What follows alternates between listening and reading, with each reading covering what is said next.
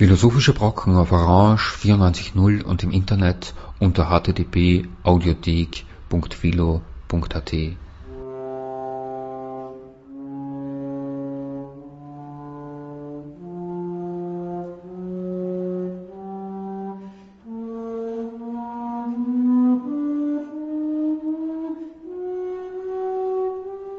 Schönen Nachmittag bei einer weiteren Folge der Philosophischen Brocken begrüßt Sie Herbert Rachowitz. Wir haben heute ein äh, Gespräch äh, mit Violetta Weibel. Sie ist Professorin für Philosophie an der Universität Wien und äh, die Philosophiegestalt, über die wir sprechen wollen, ist Johann Gottlieb Fichte. Meine erste Frage geht in der Geschichte ein bisschen vorher und fragt äh, äh, an, äh, wie denn das Interesse an Fichte entstanden ist. Äh, war das die erste philosophische Gestalt, äh, die dir wichtig geworden ist, oder hat sich das ergeben, weil jemand anderer darüber geschrieben hat? Äh, wie sieht die intellektuelle Landkarte aus, in der für dich Fichte eine Rolle einnimmt? Meine erste große Liebe war Hölderlin in, unter den Dichtern und in der Literatur. Und ich habe eine Vorlesung besucht von Dieter Hinrich in München, bei dem ich studiert habe. Er hat davon gesprochen, dass es noch keine Untersuchung gibt, die das Verhältnis von Hölderlin und Fichte wirklich auf den Punkt bringt. Und äh, da habe ich mir gedacht, das sollte ich machen. Das ist ja deswegen interessant, weil in der allgemeinen Wahrnehmung äh, hat man diese Vorstellung des Dreiergestirns äh, von Schelling, äh, Hölderlin, Hegel, die stellt man sich in Tübingen äh, vor als junge, revolutionär gesinnte äh, Personen, die auch auf die äh, gegenwärtige Situation in Deutschland politisch Bezug nehmen. Das ist die, der eine große Cluster, den man an der Stelle hat und das hat natürlich eine einen hohen Identifikationswert, äh, würde ich sagen. Dann gibt es einen zweiten hohen Identifikationswert äh, in dieser Gegend um diese Zeit und das ist Kant, der ist ganz, ganz anders, äh, würde ich doch einmal sagen, zumindest vom ersten Ansicht, von der ersten Ansicht her. Und da fällt Fichte ein wenig dazwischen. Wie sehr kann man sich für ihn erwärmen äh, und was ist denn herausgekommen bei der Untersuchung des Verhältnisses zwischen Hölderlin und Fichte? Na, wie gesagt, wenn ich Fichte für sich selber hätte studieren sollen, dann hätte ich wohl ein bisschen mehr Probleme gehabt, äh, mich ihm anzunähern und anzufreunden. Aber da da einfach eine Forschungslücke war, ähm, hat mich das interessiert und das hat mir im Grunde dann auch den Zugang eröffnet zum gesamten übrigen Idealismus und natürlich auch zu Kant, den ich auch in anderen Kontexten wahrgenommen habe. Ähm, später habe ich dann bemerkt, dass es eigentlich auch keine Arbeit zu Hölderlin und Kant gibt und ich hätte äh, eigentlich das auch sehr gerne gemacht, aber das war dann im Grunde schon zu spät. Ähm, Fichte ist ein Autor, der unglaublich, man kann sagen, struppig ist. Man, man findet sehr schwer zu ihm Zugang weil er eine sehr sperrige Sprache hat. Und ich habe es eigentlich gemacht, äh, wie gesagt, um das philosophische Övre, wenn man so sagen darf, von Hölderlin oder das Denken, das philosophische Denken von Hölderlin besser zu verstehen. Ich habe dann schon bald gesehen, äh, dass das ein Zugang ist, der sich lohnt. Ähm, mit der Zeit hat natürlich dann Fichte auch für mich einen eigenen Wert bekommen. Und äh, das Interessante an Fichte ist äh, seine vehemente Freiheitstheorie. Es gibt in der Geschichte der Philosophie wohl nur zwei Autoren, die mit einer solchen äh, Brisanz und mit einem solchen Nachdruck sich um das Thema der Freiheit gekümmert hat. Das ist Johann Gottlieb Fichte und das ist im 20. Jahrhundert Jean-Paul Sartre. Und das hat ihn mir dann auch als Autor selber interessant gemacht. Du sagst, Fichte ist sehr struppig und schwer zu lesen. Äh, das kann ich auf der einen Seite äh, aus der Erinnerung schon bestätigen, aber ich möchte auch äh, ein bisschen was dagegen halten. Als politischer Philosoph mit seinen Reden an die deutsche Nation und mit seinen Beiträgen zum Atheismusstreit, den es da gegeben hat, hat er offensichtlich einen Zug gehabt, der durchaus sagen wir mal, veröffentlichbar war. Und er hat offenbar selber in diesen Reden ähm, sich ja selbst verstanden als einen öffentlichen Intellektuellen, der zur gebildeten Schicht Deutschlands spricht. Und diese Sachen sind ja vergleichsweise lesbar. Das ist vollkommen richtig. Das ist allerdings ein Fichte, den ich dann sehr spät äh, wahrgenommen habe. Das ist auch jetzt wieder zurück zu meinem ersten Interesse, Hölderlins Fichte-Rezeption und äh, zu verstehen und das, was er philosophisch von Fichte geerbt hat. Dafür ist, sind diese Regeln zum Beispiel in keiner Weise wichtig. Aha. Äh, das sind ja sehr viel spätere Arbeiten, die ja auch äh, einigermaßen umstritten sind, zu Recht. Ähm, es gibt eine frühe Schrift, die auch populär philosophisch gehalten worden ist. Das, ist, äh, das sind die Vorlesungen über die Bestimmung des Gelehrten. Und ich muss sagen, die haben mir im Grunde das Verständnis dieser schwierigen systematischen Wissenschaftslehre von Fichte eröffnet und haben, sie haben mir sehr geholfen. Das ist jetzt das Stichwort Wissenschaftslehre. Wenn äh, jemand über die Philosophiegeschichte so ein bisschen drüber schaut äh, und etwas bleibt ihm hängen im Zusammenhang mit Fichte, dann äh, ist es das Stichwort Wissenschaftslehre. Da gibt es ja nicht nur eine, sondern mindestens drei davon, wenn ich äh, richtig, mehr. mehr als drei. Äh, und äh, es wäre vielleicht sinnvoll, ein bisschen zu sagen, wie sich nach einer Kritik der reinen Vernunft, einer Kritik der praktischen Vernunft, wie sich dieses neue Wort Wissenschaftslehre an der Stelle etabliert, entwickelt, wie das äh, bezogen ist auf diese äh, Vorgängerarbeiten von Kant. Ähm, die Wissenschaftslehre ist äh, in sehr vielen Fassungen erschienen. Fichte hat eigentlich sein ganzes Leben lang Wissenschaftslehren geschrieben. Und wenn man heute von Künstlern weiß, dass sie wie Jackson Pollock nur Drip-Paintings machen oder Rothko äh, die, diese Flächenmalerei macht, so kann man sagen, es gab auch einen Philosophen, der in einer ähnlichen Weise gearbeitet hat, das ist Fichte. Ähm, das hat auch sehr viel, sehr unterschiedliche Komplexionsgrade, diese verschiedenen Wissenschaftslehren. Fichte war selber der Meinung, er hat ein Leben lang sozusagen an die, diesem einen Konzept fortgearbeitet. Es ist auch wirklich immer komplexer geworden. Es hat sich auch vieles verändert. Du fragst, wie man nach Kant, nach der Kritik, Vernunftkritik Kants auf eine Wissenschaftslehre kommt. Die Kritik der Idealisten, und da kann man jetzt äh, Hegel genauso nennen wie Fichte, ein bisschen auch Schelling, die Kritik an Kant war die, dass ähm, Kant, es ist ein wunderschönes Schlagwort, die Resultate geboten hat, äh, aber die, äh, die Voraussetzungen müssen erst noch geliefert werden. Und das bedeutete, dass man die Bausteine, die Kant mit seiner Kritik geliefert hat, in einen fortlaufenden Zusammenhang bringt.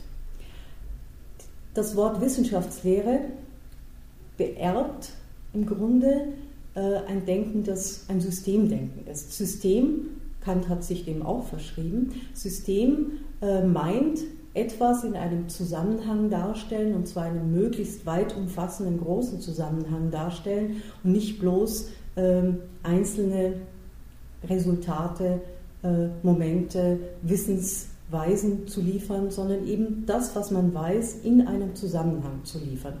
Fichtes Wissenschaftslehre beginnt äh, mit dem Ich als dem Träger von allem, was Gegenstand unseres Wissens sein kann. Das entspricht grosso modo dem, was bei Kant die transzendentale Perzeption leistet. Das berühmte Ich denke, das alle meine Gedanken begleiten können muss.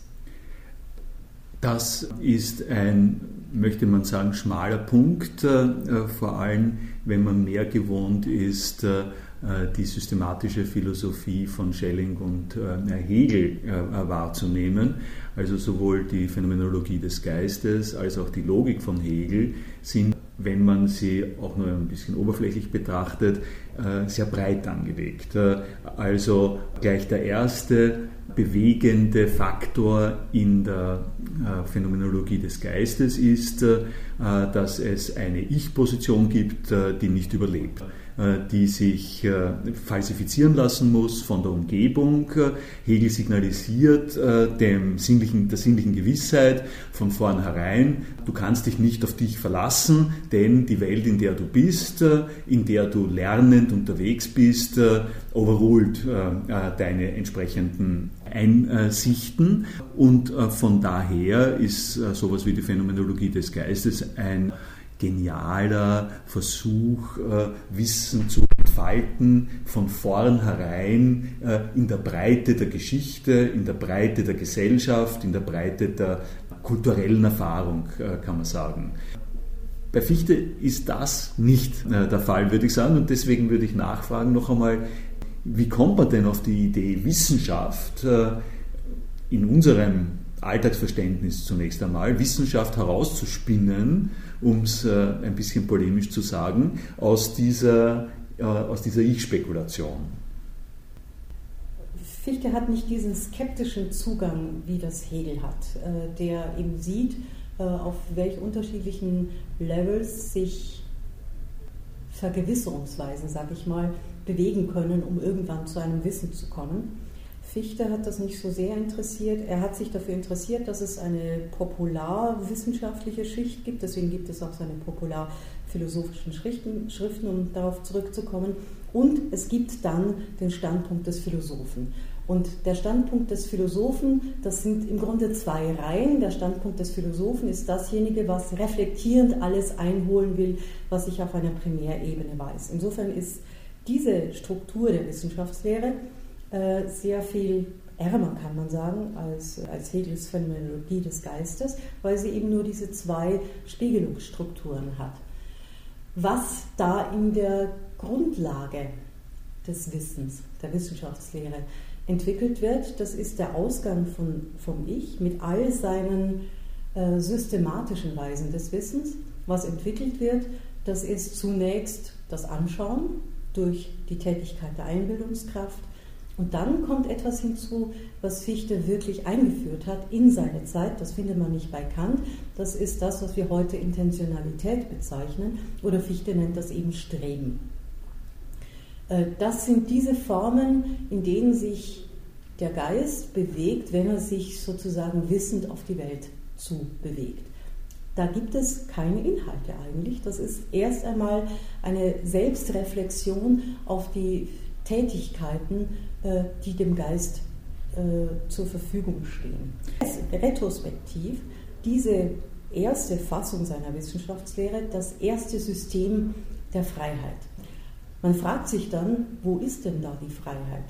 Die Freiheitsartikulationen in dieser ersten Form der Wissenschaftslehre, das sind eben Einbildungskraft, Fichte zeigt, wie sehr menschliche Subjektivität aktiv ist, auch dann, wenn sie anschauend und wahrnehmend sich auf Welt bezieht. Da ist immer auch ein eigenes Tun dabei. Äh, diese Formen der Freiheit sind also Einbildungskraft, Spontanität, das Streben, intentional sich auf etwas zu bewegen. Das sind sie wesentlich. Also eine implizite Kritik von dir an meiner vorherigen äh, Meldung äh, ist ja die, äh, dass es unberechtigt ist, äh, den Fichte zu kritisieren im Hinblick auf das, was dann später kommt, was vielleicht auch äh, durch seine Anstöße anders gemacht worden ist, dass man ihn einpassen muss äh, in das, was zu seinen Zeiten und in seiner Problemsicht möglich war. Äh, und das hast du jetzt äh, gerade äh, beschrieben. Man soll nicht von ihm erwarten, dass er Hegel gewesen wäre. Aber dann würde ich jetzt noch in diesem Sinn weiter fragen. Verstehe ich das richtig, das, was du jetzt gesagt hast über Einbildungskraft, über Streben, über Intentionalität, dass das gedacht war von Fichte als eine Systematisierung von Kant-Motiven, von Motiven, die beim Kant aufgetreten sind, in der theoretischen Philosophie, in der praktischen Philosophie. Bei Kant bleibt die Frage äh, ein bisschen offen, äh, wie verhält sich die theoretische zur praktischen ähm, Philosophie. Dann gibt es die dritte Kritik der Urteilskraft. Das wären sozusagen die Brocken, mit denen Kant hier gearbeitet hat. Und Fichte, wenn ich das jetzt aufnehme, was du sagst, ist es so, dass er versucht, die Fähigkeiten des Ichs, die sich durch diese ganzen Vollzüge des äh, theoretischen Erkennens, des praktischen Erkennens äh, finden, die auf, in einer homogeneren Art und Weise zu fassen und aus einer Gedankenbewegung herauszuentwickeln. Genau, so kann man das schon zusammenfassen, das ist Fichtes Anspruch. Allerdings muss ich sagen, sowohl Fichte als auch Hegel in anderer Weise tun so, als hätten sie die kantische Philosophie überboten.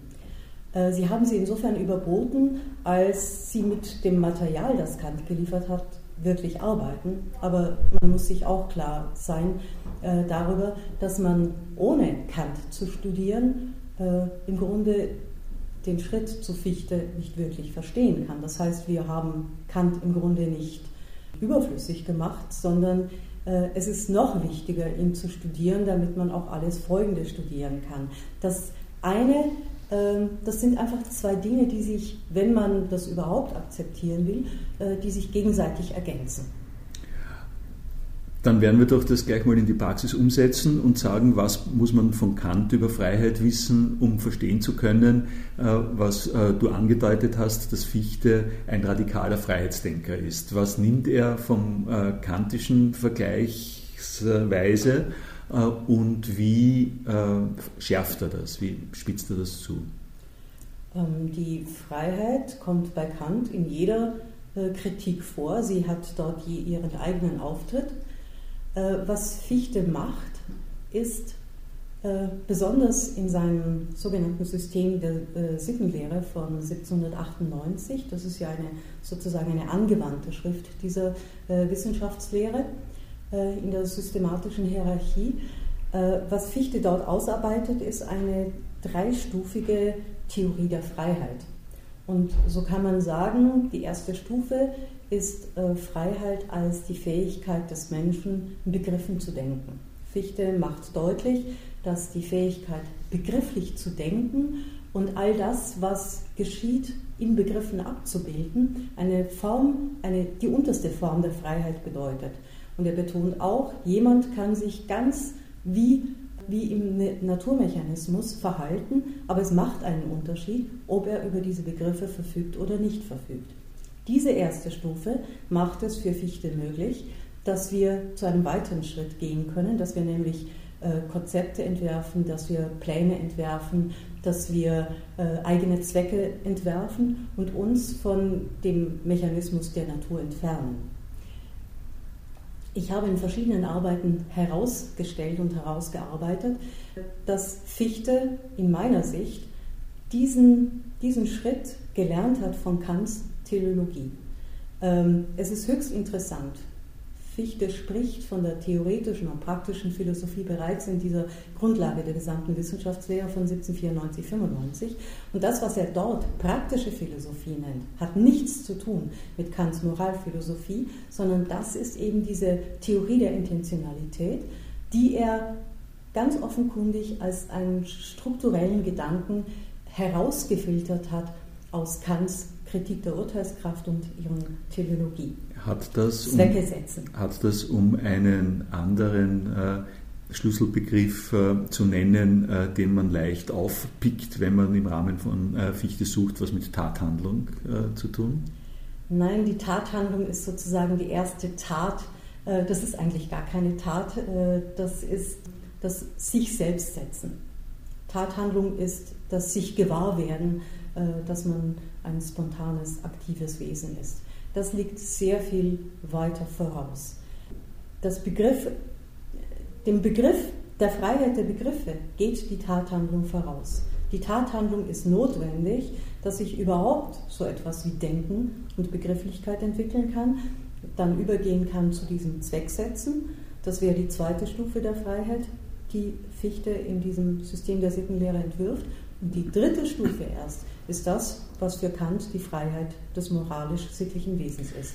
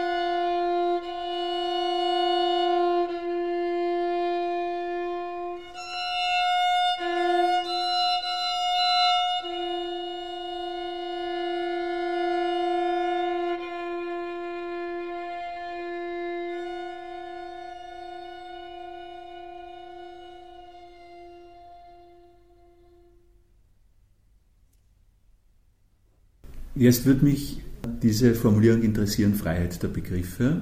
Äh, ich komme an das Thema nicht so sehr aus dem Idealismus, sondern äh, in, äh, auf einem Weg eher über die analytische Philosophie und versuche mir klarzumachen, was Freiheit der Begriffe heißen kann.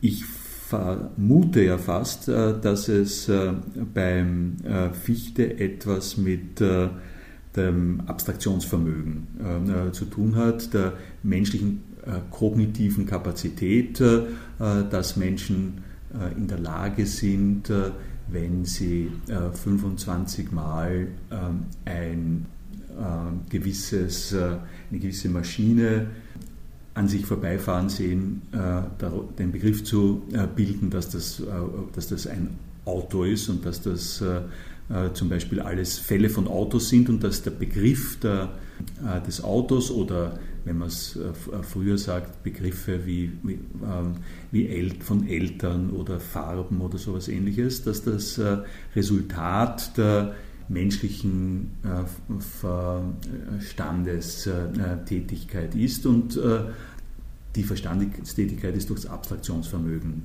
gekennzeichnet. Was ich als zweites dazu äh, sagen möchte, jetzt eben von der analytischeren Seite her, könnte man äh, sagen, Begriffe sind äh, ähm, etwas, was in Sätzen vorkommt, in Aussagesätzen vorkommt und was dadurch charakterisiert ist, dass man es in Verbindung mit Aussagen über die Welt bejahen und verneinen kann.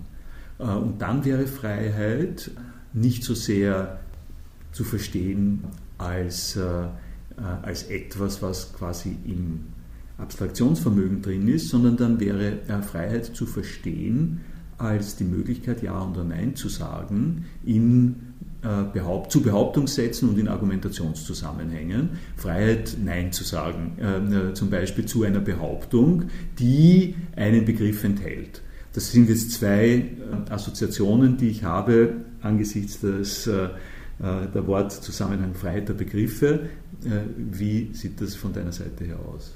Ich denke, Fichte äh, hat da zwar nicht diese genaue Explikation, die du gegeben hast, aber er meint beides.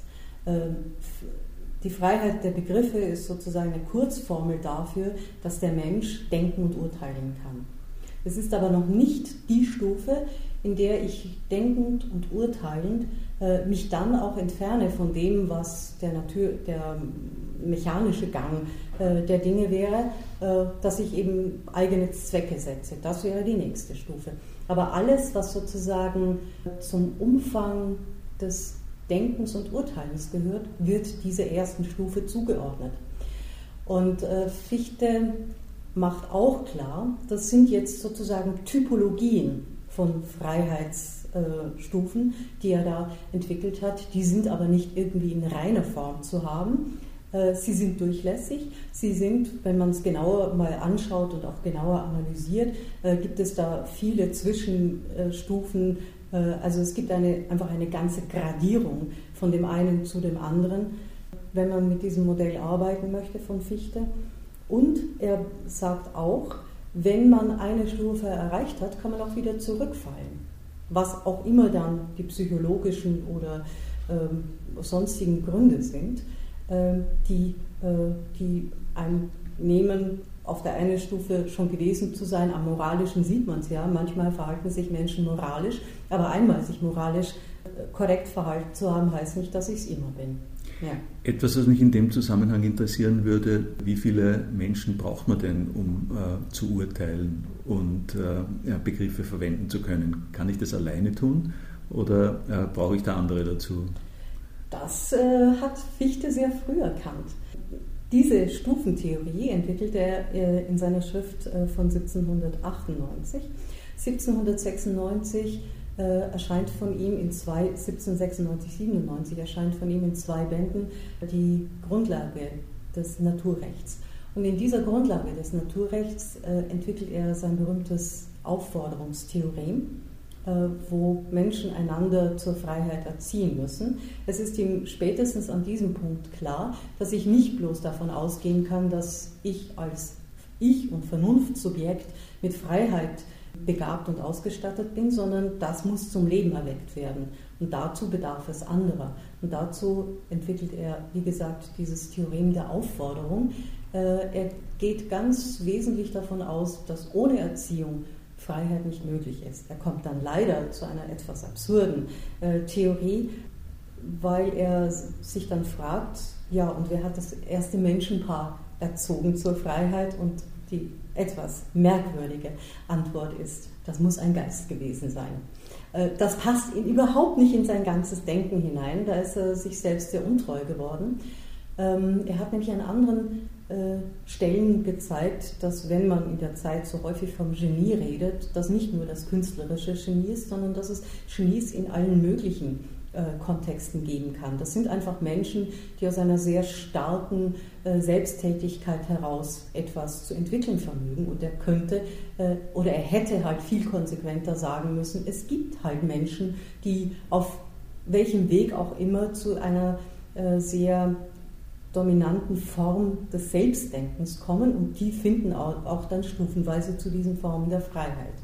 Der Grund, warum ich das gefragt habe, und das finde ich äh, sehr, sehr plausibel, was du jetzt sagst, äh, ist allerdings sozusagen noch ein bisschen ein bohrender, ein bohrenderer, weil auch wenn es so ist, äh, dass Freiheit sich nur entfalten kann in der Gemeinschaft, was du jetzt gesagt hast, ist es doch so, dass die äh, spontane Ich-Funktion, äh, mit der das Ganze beginnt, äh, äh wie du gesagt hast, eine, eine Tathandlung, äh, offensichtlich äh, solo beschrieben wird. Und es gibt auch einen berühmten Streit zwischen Dieter Henrich, den du angesprochen hast, und Tugendhat über genau diese Sache. Die müssen sich in Heidelberg ganz gehörig darüber auseinandergesetzt haben, wo Tugendhat versucht hat, darauf hinzuweisen, dass diese Henrichsche Konstruktion der Ich-Genese aus äh, äh, minimalen Reflexionsbedingungen oder wie man das nennen soll, äh, dass das eigentlich eine äh, spekulative äh, Blase ist, äh, die man nicht nachvollziehen kann sprachanalytisch und die man jetzt durchaus einbetten sollte in der Idee vom Tugendhat in einem solchen Gemeinschaftszusammenhang. Ja, das ist ein ganz wichtiger Problembestand und das gibt es tatsächlich auch diesen berühmten Streit. Meine Antwort ist, dass das Ich mit seiner ganzen Tathandlung ein logisch erstes ist dafür, dass wir denkende, urteilende äh, Wesen sind, die dann eben auch zu Formen der Freiheit finden, während äh, die Abhängigkeit von anderen Subjekten genetisch primär ist. Das heißt, und deswegen kommt ja auch Fichte dann zu seiner absurden äh, Theorie, das erste Paar musste von einem Geist erzogen werden. Äh, genetisch ist es einfach in der Entwicklung der meisten Menschen so, dass sie ähm, eben erzogen werden. Sie werden sprachlich erzogen, sie werden in vielen Hinsichten erzogen und darum werden sie, wenn sie Glück haben, auch zu freiheitlichen Selbstverständnissen erzogen.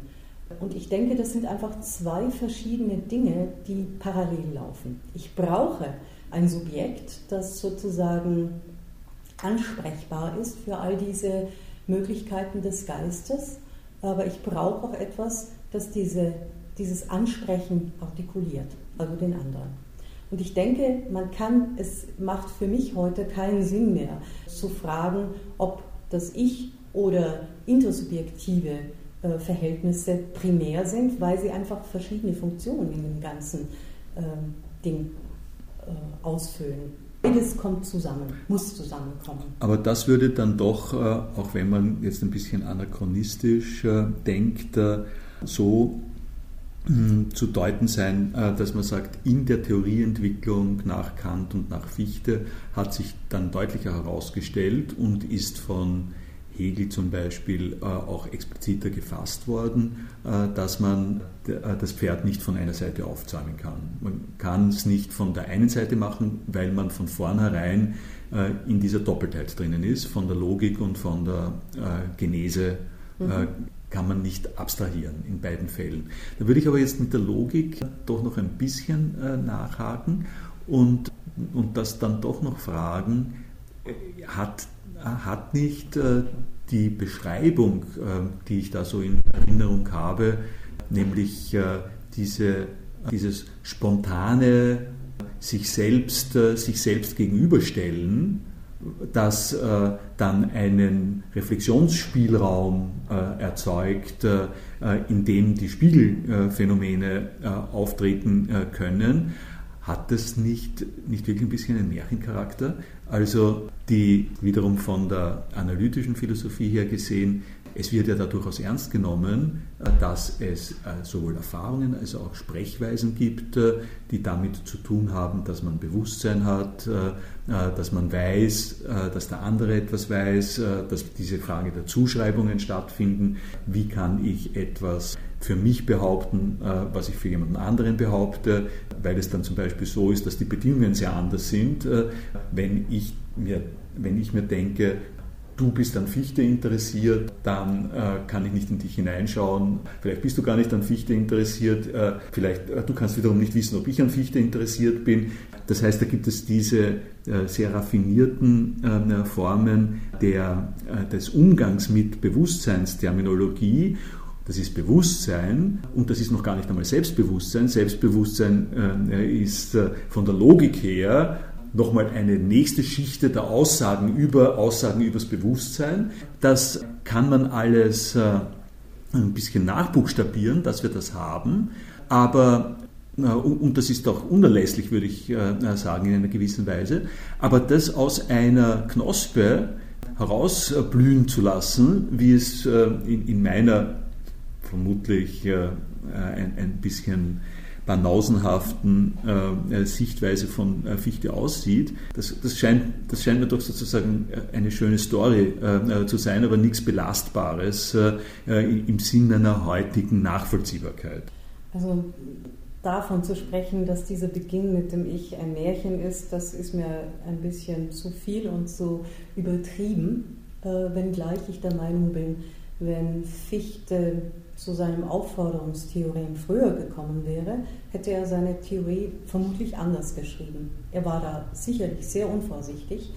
Äh, es ist überhaupt im Grunde nicht wirklich nachvollziehbar, dass man mit einer solchen Emphase das absolute Ich an den Anfang stellt, wie er das tut. Äh, denn was er da macht, ist ja im Grunde ein Reflexionsgang, den Kant in seiner Kritik der reinen Vernunft nimmt, um dann mitten im Werk sozusagen in der Deduktion der reinen Verstandesbegriffe zu einem höchsten Punkt zu kommen, der sozusagen den Einheitspunkt äh, alles meines Denkens ausmacht, also diese transzendentale Apperzeption, die zu nehmen, an den Anfang einer Theorie zu setzen. Damit hat er ja auch viel Kredit verspielt und er hat sich bei vielen sehr äh, unverständlich gemacht. Er erklärt ja nicht, wie er dazu kommt. Ja? Das kann man nur hinterher irgendwie rekonstruieren, wie das geht. Äh, insofern ist, hat er es einfach sich selber schwer gemacht, dass er so begonnen hat. Aber das ist halt wahrscheinlich auch eine eigene Geschichte, wie er dazu kam und dass er da so eine starke Emphase darauf legt. Und ich bin davon überzeugt, wenn er sein Aufforderungstheorem früher durchdacht hätte, dann hätte er das Ganze anders angelegt. Und man sieht ja auch, in welcher hilflosen Not er eigentlich ist, äh, wenn er, ich komme nochmal darauf, wenn er da von seinem Geist spricht. Da sieht man, äh, dass, dass er an dem Punkt schwimmt. Ich glaube, man könnte eine Theorie sehr gut bauen, die eben berücksichtigt, was ich vorher gesagt habe. Man muss beide Seiten nehmen und man muss schauen, wo haben sie also den Anfang mit dem Ich und die genetische mh, Spracherzeugung und, äh, und alles, was wir lernen von anderen, dass man beides miteinander in eine Beziehung bringt und man müsste genau schauen, was nun dem wirklichen Denken des Menschen entspricht und welche Anteile das Ich und die Kommunikationsstruktur ähm, haben muss. Ich gebe schon zu, das war absichtlich ein bisschen provokant mit dem Märchen, aber nach dem, was du jetzt gesagt hast, kann ich es noch ein bisschen anders formulieren und habe es eigentlich eher im sympathetischen Sinn gemeint. Du hast äh, gesagt, es gibt, es gibt diese peniblen, äh, kleinteiligen, genialen kantischen äh, Überlegungen, in denen dann auch mal ein, äh, ein pures Ich-Konstrukt äh, vorkommt. Er kommt dann hin nach vielen Vorarbeiten an einer ganz bestimmten Stelle. Fichte, sagst du jetzt, und das scheint mir sehr, sehr plausibel zu sein, stülpt etwas um. Er nimmt an dieser Stelle diese Ich-Konstruktion und holt sie an den Anfang und entwickelt daraus dann das, was er tut, auf eine aus kantischer Sicht her äh, sozusagen inspirierte, um es mal ähm, sozusagen einen genialischen Wurf oder so, so etwas, äh, so würde ich die, die Märchengeschichte jetzt äh, paraphrasieren.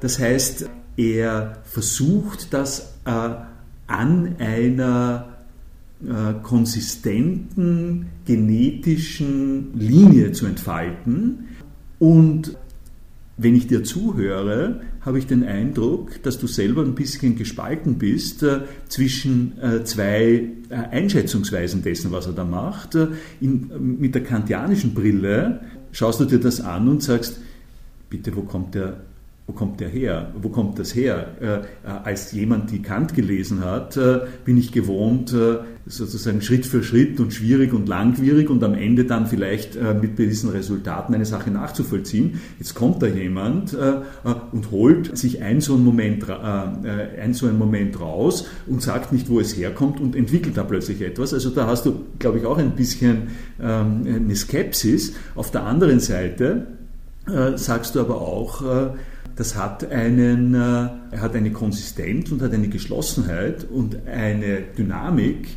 die man beim Kant nicht findet. Also könnte man als ein Ergebnis unseres äh, Austauschs jetzt nehmen, äh, dass sich in der Lektüre von, von Fichte diese beiden Stile des Denkens sozusagen auch ein bisschen bekämpfen oder sozusagen äh, äh, übereinander kommen, dass, dass man diese beiden Einschätzungen, nämlich die, ein, äh, die Einschätzung, äh, dass er dass er eigentlich ein bisschen willkürlich äh, umgeht, indem er da jetzt was rausgreift und auf der anderen Seite, dass die Willkürlichkeit äh, auch die Inspiration ist, äh, die, die er gleichzeitig hat und von der aus er op operiert, dass das beides eine Rolle spielt.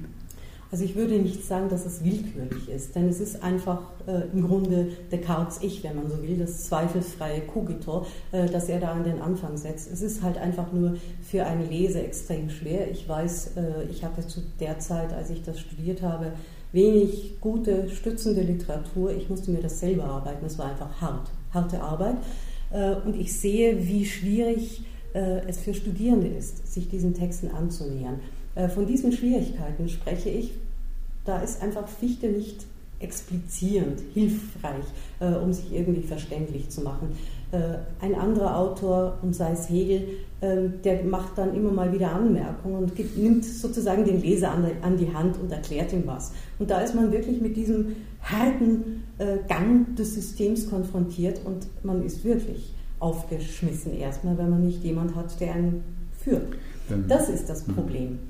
Äh, mir hat natürlich meine Kenntnis Kants sehr geholfen zu verstehen, was da passiert und deswegen lese ich die auch immer irgendwo zusammen. Ich weiß ja auch, dass Fichte ganz äh, intensiv Kant studiert hat. Also das ist ganz einfach Faktum. Da hat man den Kant, den hat man studiert und das muss alles anders gemacht werden. Ne?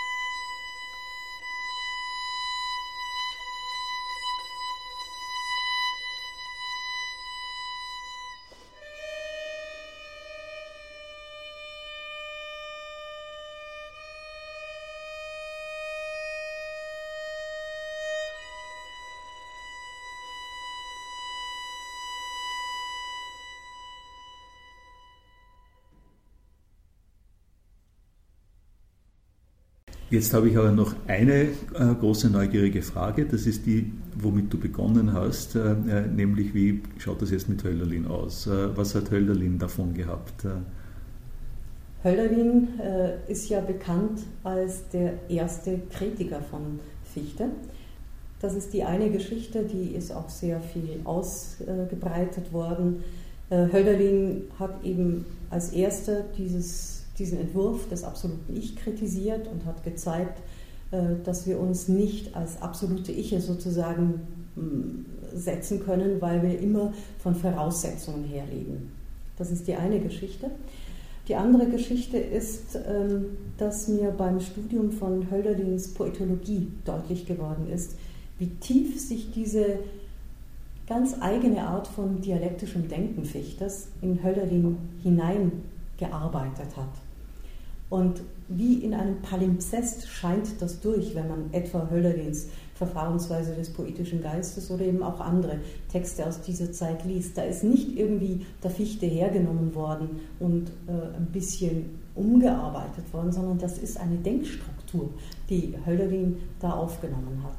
Und das äh, hat es für mich lohnend gemacht, den Fichte so intensiv zu studieren, weil ich sehe, wie viel leichter ich inzwischen Hölderlin lesen kann. Der hat den Fichte sehr intensiv studiert. Aber Fichte hat mit den Griechen nicht so viel äh, vorgehabt, oder? Das ist vollkommen richtig. Äh, das kommt Fichte, von Hölderlin äh, seinerseits, nicht? Ganz Die. richtig. Fichte ist einer der ungebildetsten Philosophen in der ganzen Zeit. Ganz einfach, er war das Kind von sehr armen Eltern, die ihm kein, äh, keine Schule und kein Studium in dem Sinne haben bieten können. Das merkt man auch sehr an seinen Schriften. Fichte ist ein unglaublicher Konstrukteur. Äh, das finde ich einfach genial, was er da macht. Und das hat Hölderlin von ihm in seiner Weise gelernt. Aber er hat keine sehr breite Bildung. Von den alten, äh, alten Griechen weiß er im Grunde nicht sehr viel. Was er gut kennt, das ist in jedem Fall Kant. Äh, er hat sich dann später mit Schelling auseinandergesetzt, die haben sich auch ziemlich gegenseitig zerhackt. Was genau Fichte sonst studiert hat, äh, bei dem Studium, das er abgebrochen hat, das wissen wir nicht genau. Und da, da ist einfach ein Desiderat. Und die, äh, dieses Moment des Deutschen, das sich bei Höllerlin findet, in der äh, Beziehung eben auch zum Griechischen, die Rezeption des Griechischen im Deutschen, diese Sachen, die sind bei Fichte nicht angelegt oder äh, Nein.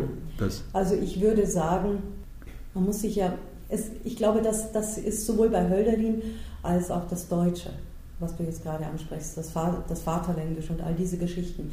Das hat, glaube ich, viel eher etwas zu tun mit der französischen Revolution und mit dem politischen Wissen darum, dass die vielen Kleinstaaten, die, es war ja, gab ja damals kein Deutschland, sondern sehr viele Kleinstaaten, die sehr unterschiedlich regiert waren. Und da haben die gemeinsam äh, im Grunde von besseren politischen Zeiten geträumt. Und das war die Idee, äh, dass, dass sozusagen diese Idee in den deutschsprachigen Ländern sich verbreiten muss. Und bei Hölderlin ist es sozusagen das ähm, Griechische und das Hesperische, das im weiteren Sinne Deutsche, das er da dauernd in eine äh, Verbindung bringt während Fichte dann in seinen Reden an die deutsche Nation äh, doch eine Richtung einnimmt, die recht unerfreulich ist. Ja, äh, das wollen wir ein bisschen äh, mit dem Mantel des Schweigens äh, abdecken. Aber eine allerletzte Frage habe ich noch. Ein Anlass äh, dieses Gespräches ist auch, weil es eine Tagung äh, gibt über Fichte und Sartre. Und das bringt nun das Thema Fichte in die Mitte des 20. Jahrhunderts, auch unter dem Stichwort Freiheit gerade. Vielleicht, dass du noch abschließend, du hast ja auch über Sartre einiges gearbeitet, eine kleine Verbindung ziehen kannst von der Freiheit des Begriffes, der Freiheit der Planung zu der Freiheit des Existenzialismus. Ja, Fichte und Sartre. Äh, jeder, der mit Sartre und mit Fichte konfrontiert ist, sieht eine, eine verblüffende Ähnlichkeit in der Vehemenz, Freiheit zu denken. Und da kommt man sehr leicht darauf, diese beiden Freiheitsdenker in der Geschichte der Philosophie irgendwie aufeinander zu beziehen und sich zu fragen, hat Sartre bei Fichte gelernt oder wie kommt es dazu? Wenn man da tiefer gräbt, dann kommt man zu der überraschenden Einsicht, dass Fichte, äh, dass Sartre von Fichte nicht besonders viel direkt studiert hat. Das mag über andere Wege gegangen sein. Sartre hat intensiv Heidegger, Hegel und Husserl studiert und Heidegger und Husserl haben beide äh, solide Kenntnisse von, äh, von Fichte gehabt. Und auf dem Weg mag wohl eine gewisse systematische Affinität entstanden sein zwischen den beiden Denkern. Eine direkte, ein direktes Studium von Sartre, ähm, von Schriften Fichtes scheint es wohl nicht zu geben. Aber diese Affinität hat mich einfach immer schon interessiert und äh, wir wollen einfach systematisch diese beiden Denker einmal gegeneinander stellen, gegenüberstellen, Ähnlichkeiten und Differenzen herausarbeiten. Wenn Sie das interessiert, äh, die Tagung äh, findet statt am 18. und 19. Äh, März am Institut für Philosophie in Wien mit einer ganzen Reihe von prominenten Vortragenden. Violetta Weibel ist dabei. Ich danke sehr für das Gespräch. Gerne.